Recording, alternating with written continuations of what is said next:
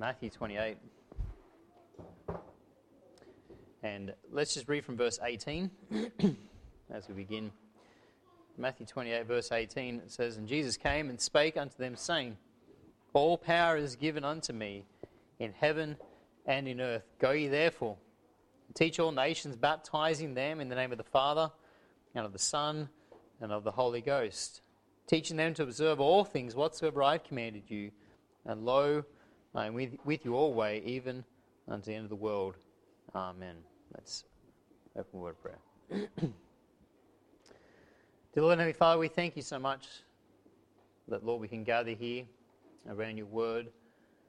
Thank you, Lord, for the time we've already spent this morning considering the resurrection of our Lord and Saviour. And Lord, as we now consider the Great Commission, we pray that you would speak to our hearts, you would teach us, refresh us. And Lord, may we leave singing your praises this morning, give all glory and honour unto you. Lord, I do pray that you would empower me now through the Spirit as only you can. Lord, you would hide me behind the cross, and that you and you alone would be seen and heard. And that, Lord, your name would be praised and glorified this morning. And we pray these things in Jesus' name. Amen.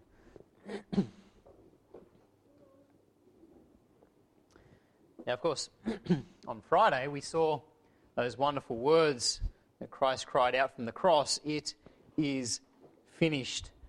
And then this morning we saw those wonderful words from the angel, "He is not here, for he is risen." And so we've looked at these two glorious truths, the truth of Easter. Christ died on the cross, it is finished, all the work was complete. He died to pay the redemption price, paid in full. And was confirmed by his resurrection. And Christ rose again. It confirmed that his death was sufficient. And now let's turn our attention this morning to what the disciples were to do with this glorious message. This glorious message that Christ died for all and is risen from the grave. Well, Matthew ends his gospel by focusing on this very thing. These verses we know well. They're referred to as being the Great Commission, particularly verses 19 and 20. We know these verses really well. And this event here takes place in a mountain in Galilee. It takes place sometime after Christ's resurrection. And it is the fulfillment of Christ's own words. He told his disciples that he would meet them in Galilee. Matthew 26. Excuse me. Matthew 26 and verse 32, we'll start in verse 31, it says, "Then saith Jesus unto them, All ye shall be offended because of me this night, for it is written, I will smite the shepherd, and the sheep of the flock shall be scattered abroad. But after I am risen again, I will go before you into Galilee."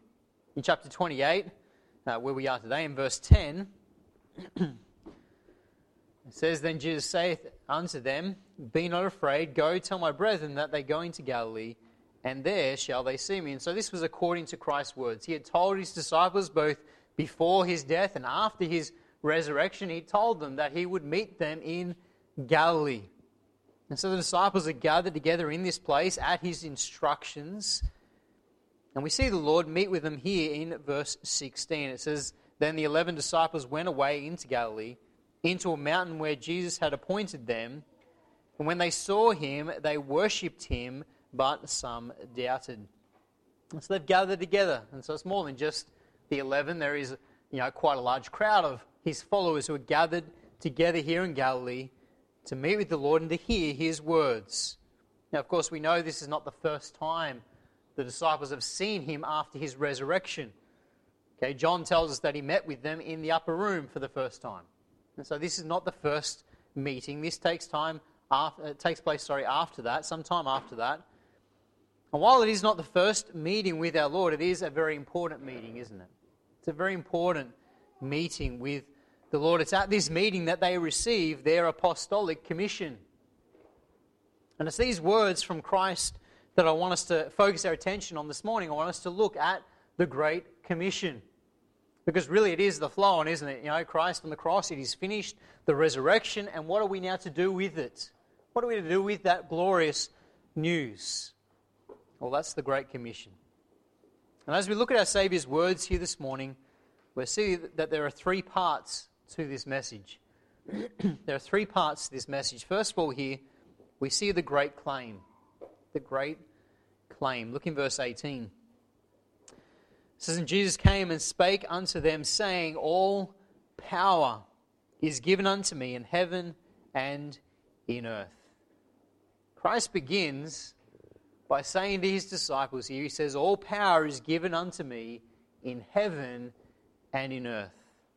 Now the word power here, excuse me, the word power here can also be translated authority or jurisdiction.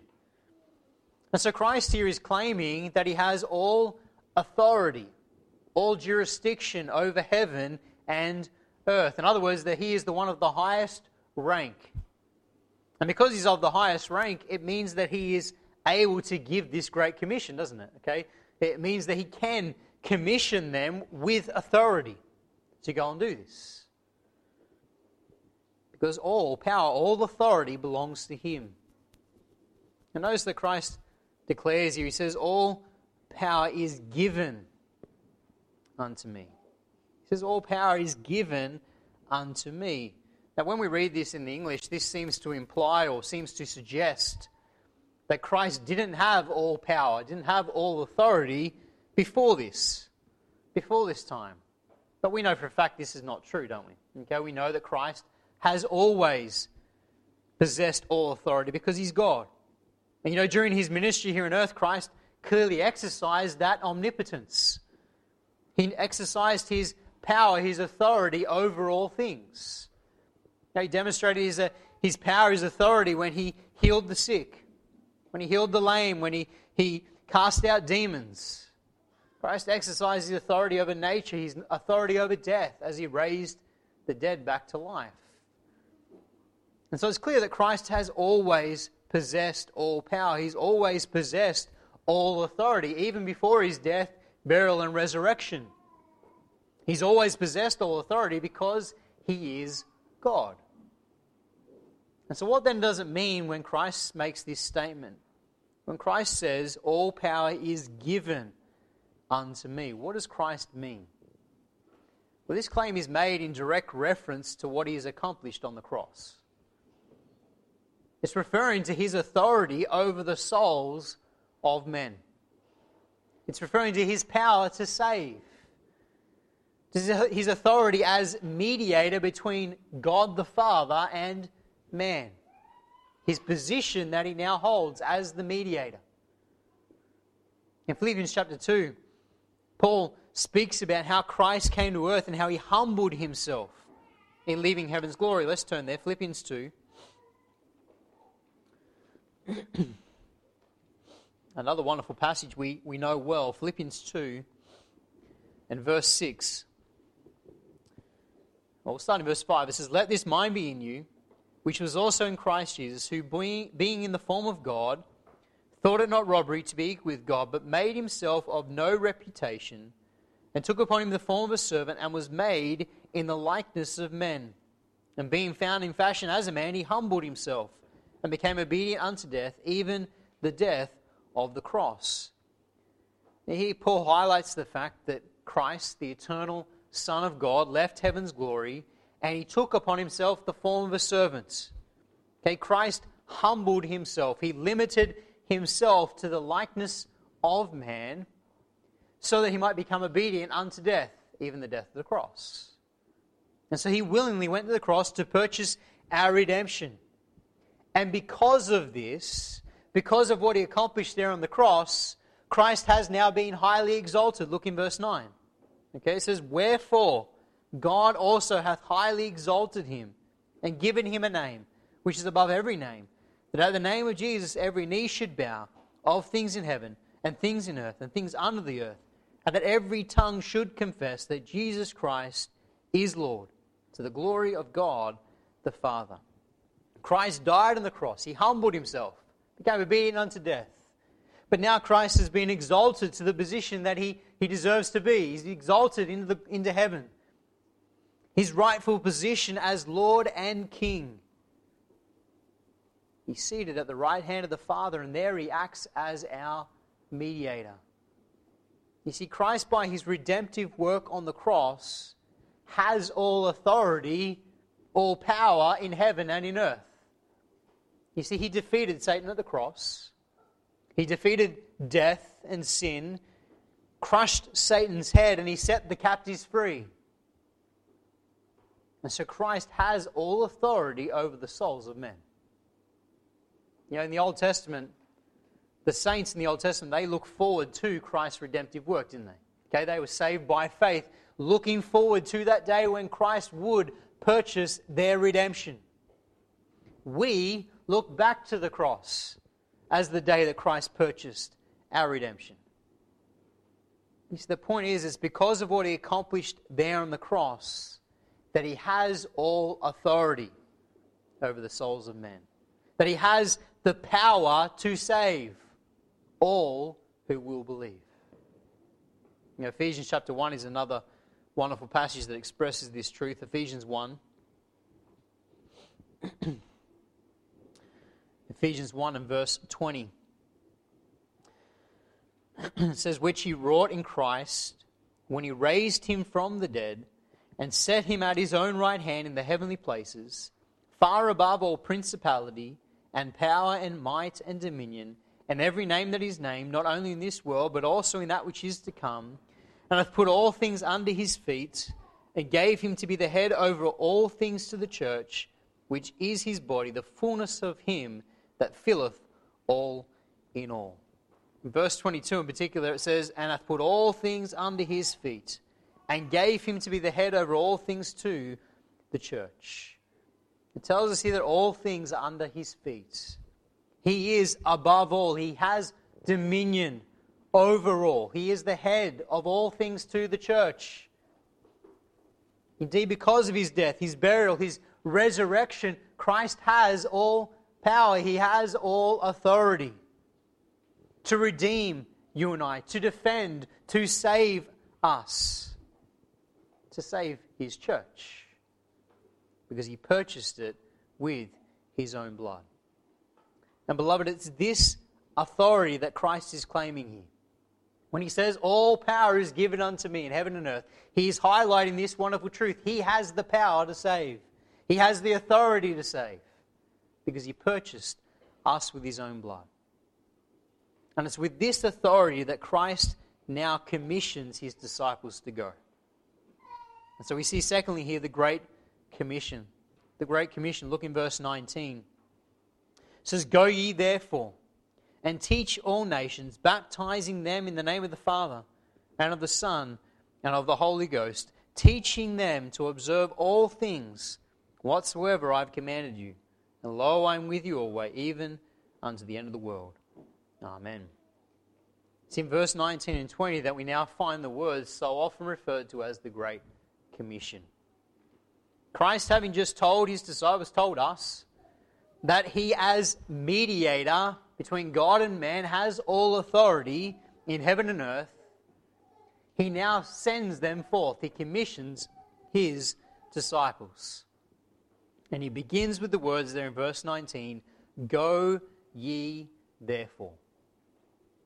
Effectively, what Christ says is, he says, because all power, because all authority is mine, because I have power and authority to save, go. Go. You see, the disciples were to go forth with his authority, with his power.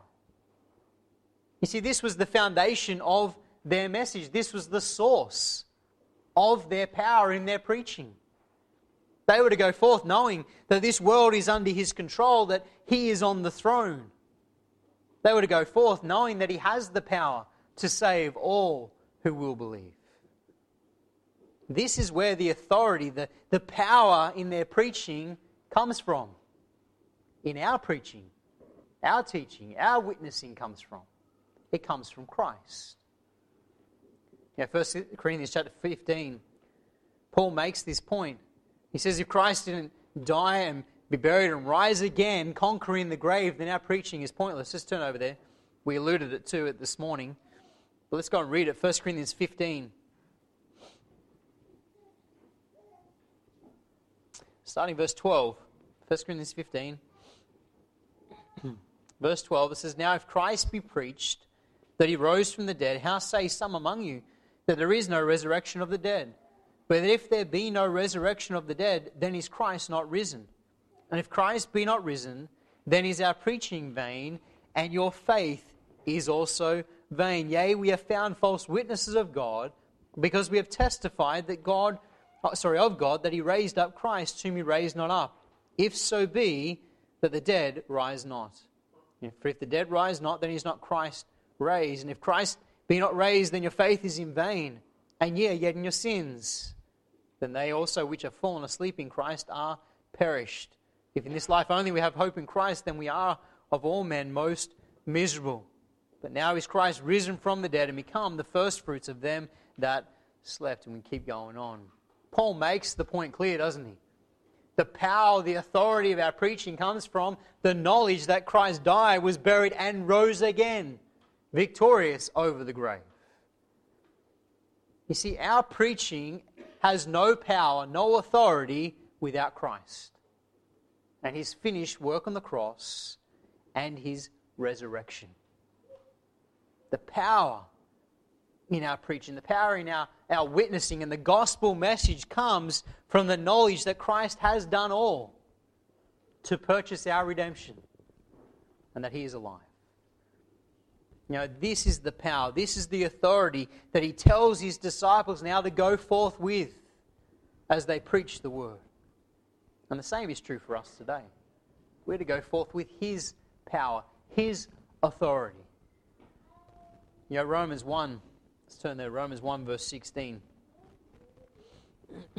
Another verse we're familiar with. Romans 1 verse 16.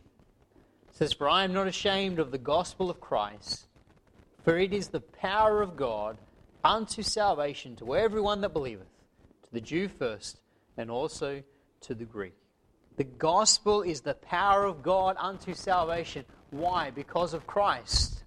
That's why the gospel has power. That's why it has authority to save.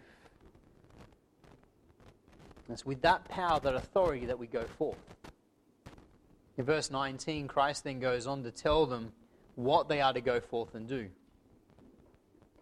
Verse 19, he says, "Go ye therefore and teach all nations, baptizing them in the name of the Father and of the Son and the Holy Ghost, teaching them to observe all things whatsoever I have commanded you." Christ goes on and he says that what they are to do, they are to go forth with his authority, in his power, and they are to teach all nations. The interesting thing here is that this word translated "teach" in verse 19, "Go ye therefore and teach all nations." That word translated "teach" is not the normal Greek word that we find translated "teach" in other passages. This word translated "teach" here actually means to disciple or make disciples. And so what Christ actually says is, he says, "Go ye therefore and make disciples of all nations." That's what he says. Make disciples. You see, this commission that Christ gave to his disciples, to us as believers, this commission here was to do more than just preach the gospel message so that people might get saved. The commission was to go beyond this and to disciple those who believe. You see, discipleship speaks about teaching them. It speaks about instructing them in the faith so they might grow, they might be firm in their faith, and they might then live their faith. You see, this ministry was to be one of making disciples. And Christ tells us exactly what's involved in making disciples. He goes on. He says, "Baptizing them in the name of the Father, and of the Son, and of the Holy Ghost, teaching them to observe all things whatsoever I have commanded you." Discipleship involves baptism and teaching. You see, these are the things that ought to follow someone's conversion. When someone gets saved, we are to teach them so they might be baptized, and then we are to instruct them in the doctrines of God's Word. Now, just because baptism is mentioned first doesn't mean that it comes before teaching. Rather, they go together, don't they? That as we teach, they're led to understand that baptism is the first step of obedience, so they follow the Lord in that, and then we teach them from there. They go together, teaching and baptism. You see, the point is the disciples were to go forth, preach the message of salvation. And then when they saw people get saved, they weren't just to move on. They were to stop and they were to show them from God's Word. The first step of obedience is now baptism. And then they were to teach them, instruct them in the knowledge of God's Word. And the whole purpose of this is so that these converts might then be taught so they could teach others also. Isn't that what 2 Timothy says? 2 Timothy 2.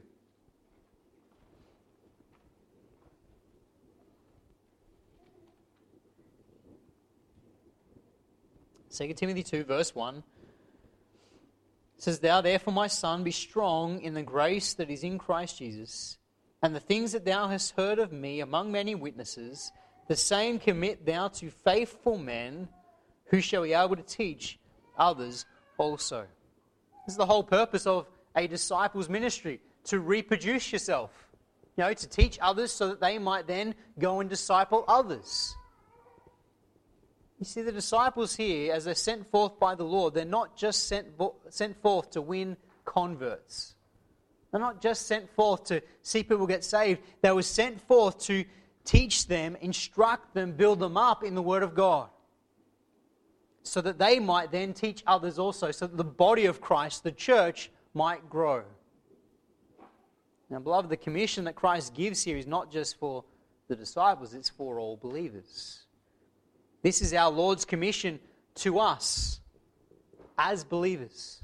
This is our purpose here on earth. We've been left here to make disciples of all nations. You see, Christ's desire is that when we see someone get saved, that we then take the time to disciple them. That we show them the importance of baptism in obedience to Him. That we then teach them the doctrines, the truths of God's Word, so they might go from the milk of God's Word to the meat of God's Word. They might grow in Him, strengthened in the faith, and so they might then live it in their daily lives. This is the purpose of the church. Not merely to win converts. Ephesians 4 talks about this. Ephesians 4.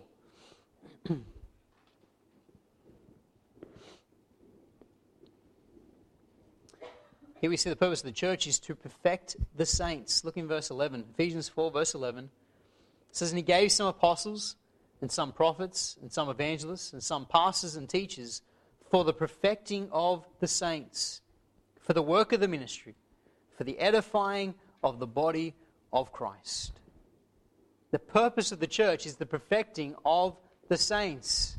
It's the building up, the strengthening of believers in the sound doctrine of God's Word. Why? For the work of the ministry.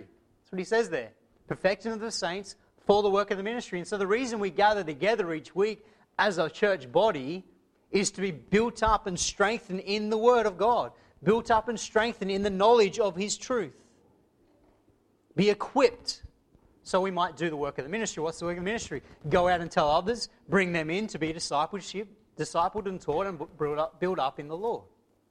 You see, the church, that's the purpose, isn't it? We're here to perfect the saints for the work of the ministry.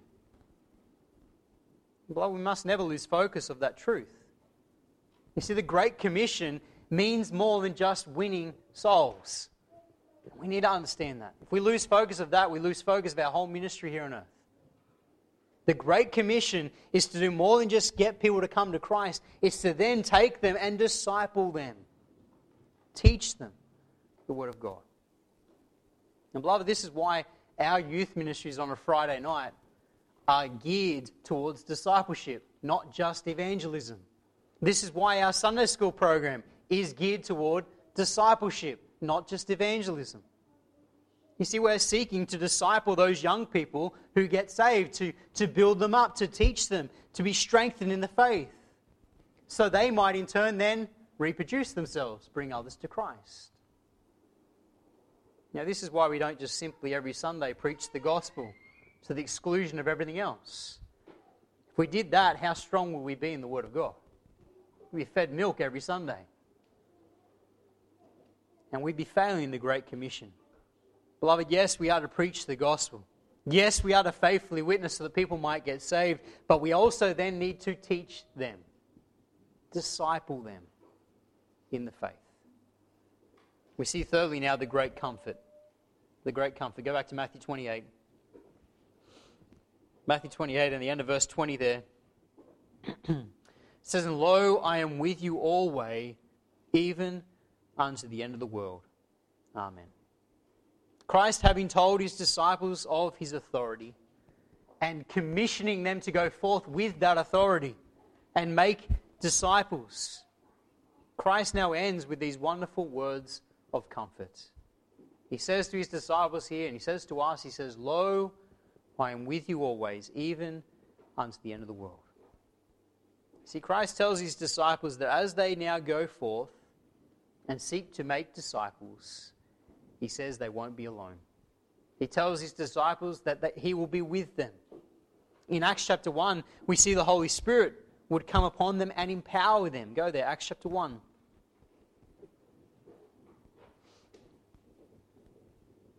In Acts 1 verse 8, it says, "But ye shall receive power after that the Holy Ghost is come upon you.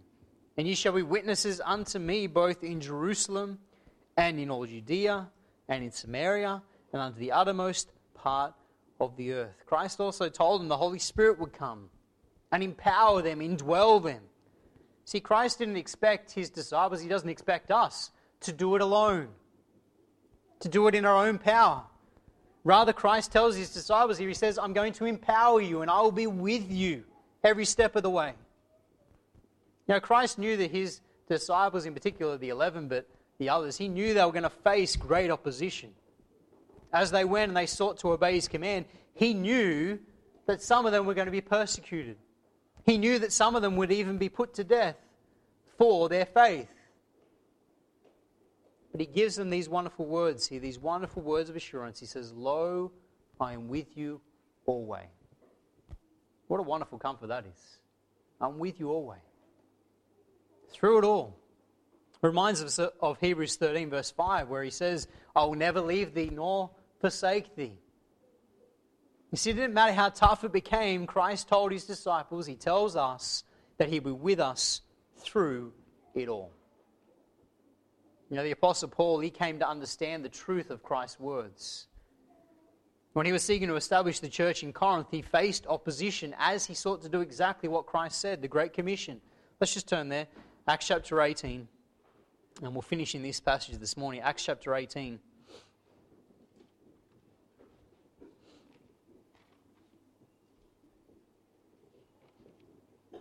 Let's just start in verse 1, Acts chapter 18, verse 1. It says, "After these things Paul departed from Athens and came to Corinth and found a certain Jew named Aquila, born in Pontus, lately come from Italy, with his wife Priscilla, because that Claudius had commanded all Jews to depart from Rome, and they came unto them. And because he was of the same craft, he abode with them and wrought, for by their occupation they were tent makers. And he reasoned in the synagogue every Sabbath and persuaded the Jews and the Greeks. And when Silas and Timotheus were come from Macedonia, Paul was pressed in the Spirit and testified to the Jews that Jesus was Christ. And when they opposed themselves and blasphemed, he shook his raiment and said unto them, 'Your blood be upon your own heads. I am clean. From henceforth I will go unto the Gentiles.' And he departed thence and entered into a certain man's house named Justus, one that worshipped God, whose house joined hard to the synagogue. And Crispus, the chief ruler of the synagogue, believed on the Lord with all his house, and many of the Corinthians hearing believed and were baptized.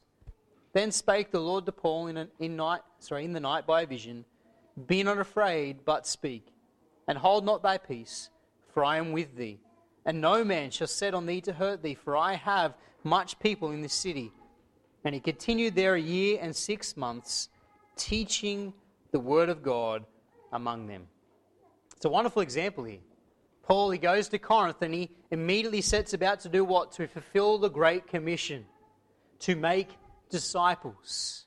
He came preaching and teaching the truth. And when people got saved, what did he do? baptized them, verse 8. And Crispus, the chief ruler of the synagogue, believed in the Lord with all his house. And many of the Corinthians, hearing, believed and were baptized. Paul is seeking to fulfill the Great Commission, preaching, teaching, baptizing them. And in verse 11 it says that he stayed there 1 year and 6 months, teaching them the Word of God. But in between those two verses, verse 8 and verse 11, we have verse 9 and 10. What does the Lord say? Then spake the Lord to Paul in the night by a vision, Be not afraid, but speak, and hold not thy peace, for I am with thee, and no man shall set on thee to hurt thee, for I have much people in this city. Isn't that wonderful? In between these two things, Paul is trying to do the Great Commission. He's seeking to baptize them and teach them. And in between, he's facing all this opposition, and the Lord comes and the Lord says, Lo, I am with you always, even unto the end of the earth. He says, Paul, I'm with you. Don't be afraid. Keep pressing on and fulfill the Great Commission. You see, beloved, like the disciples and like the Apostle Paul, Christ has promised to be with us as we go forth and we seek to fulfill the Great Commission.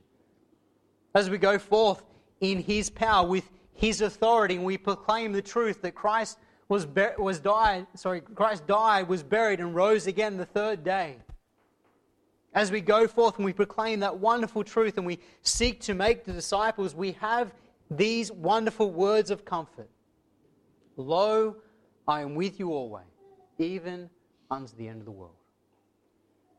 Beloved, the Lord is with us. Let us now go and boldly proclaim the gospel message. Christ died, was buried, and He rose again the third day. Let's close in a word of prayer. Dear Lord and Heavenly Father, we thank You so much for Your Word. Lord, we thank You for Easter, this wonderful weekend when we can gather together and remember all that Christ has done for us. And Lord, we thank You for these words this morning, the Great Commission, to go forth and make disciples. And Lord, the comfort that You're with us every step of the way. Lord, may You strengthen us as we go forth this week into our workplaces. Lord, around our neighbours, our friends, Lord, help us to boldly proclaim the truth. Give us opportunities, Lord, to bring people to You, to a knowledge of salvation and what You've done for them. And then, Lord, help us to disciple them, to build them up in the faith. Lord, may You help us as a church to fulfill this Great Commission. May You bless us as we go forth from this place today. In Jesus' name we pray.